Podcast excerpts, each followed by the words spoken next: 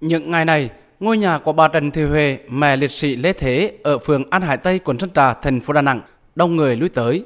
Trên bàn thờ, di ẩn của liệt sĩ Lê Thế đổi mũ và trang phục Hải quân Nhân dân Việt Nam với nụ cười thật tươi. Thắp nén hương thơm lên bàn thờ con trai, bà Trần Thị Huệ rưng rưng kể. Mẹ có ba người con, Lê Thế là con trai đầu, một cô cha từ khi mới 4 tuổi. Thế có ước mơ đi bộ đội từ bé, nhưng vì bị một cục bướu ở mắt trái nên hai lần đi khám nghiệm vụ quân sự đều không được tuyển. Quyết tâm vào bộ đội nên Lê Thế đã đi phẫu thuật cắt bỏ khối u. Thời trai trẻ, nhiều cô gái mê mệt thế nhưng con trai mẹ không chịu, nhất quyết phải đi bộ đội về mới nói chuyện lập gia đình. 35 năm trôi qua, bà luôn giữ lá thư cũng là kỷ vật duy nhất còn lại của con trai bên mình. Bức thư được mẹ ép plastic cẩn thận. Những nét chữ cuối cùng của anh Thế được mẹ Huệ cất giữ như bảo vật và coi đó như xương cốt của anh. Năm 2017, sau khi bảo tàng gạc ma tại thành phố Cam Ranh hoàn thành, bức thư được mẹ tặng lại cho phòng lưu trữ di vật liệt sĩ gạc ma trong khu tưởng niệm. Mẹ photo lại một bản riêng để lưu giữ. Lá thư với nét chữ nghiêng luôn dặn dò mẹ giữ gìn sức khỏe vì đó là điều quý giá nhất.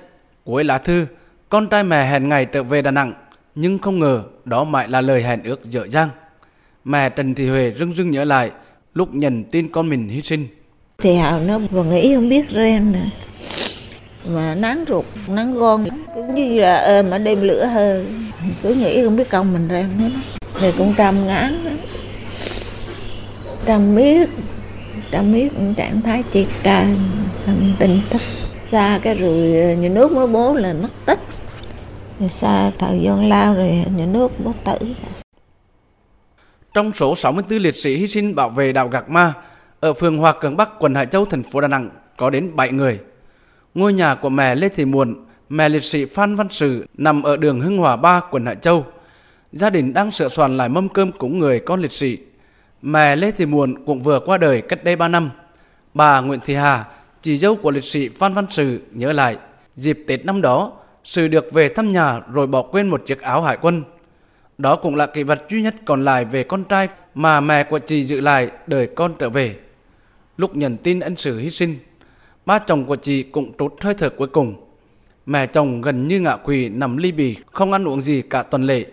Mỗi lần ngừng dậy, mẹ lại lôi tấm áo hải quân của con trai ra, ngồi nhìn rồi khóc. Tấm áo sau đó được mẹ xẻ thành hai vạt, một vạt dành để kê dưới gối ngủ, vạt còn lại mẹ may thành áo bà ba, nâng niu trên người mà cảm thấy như con đang về bên mẹ.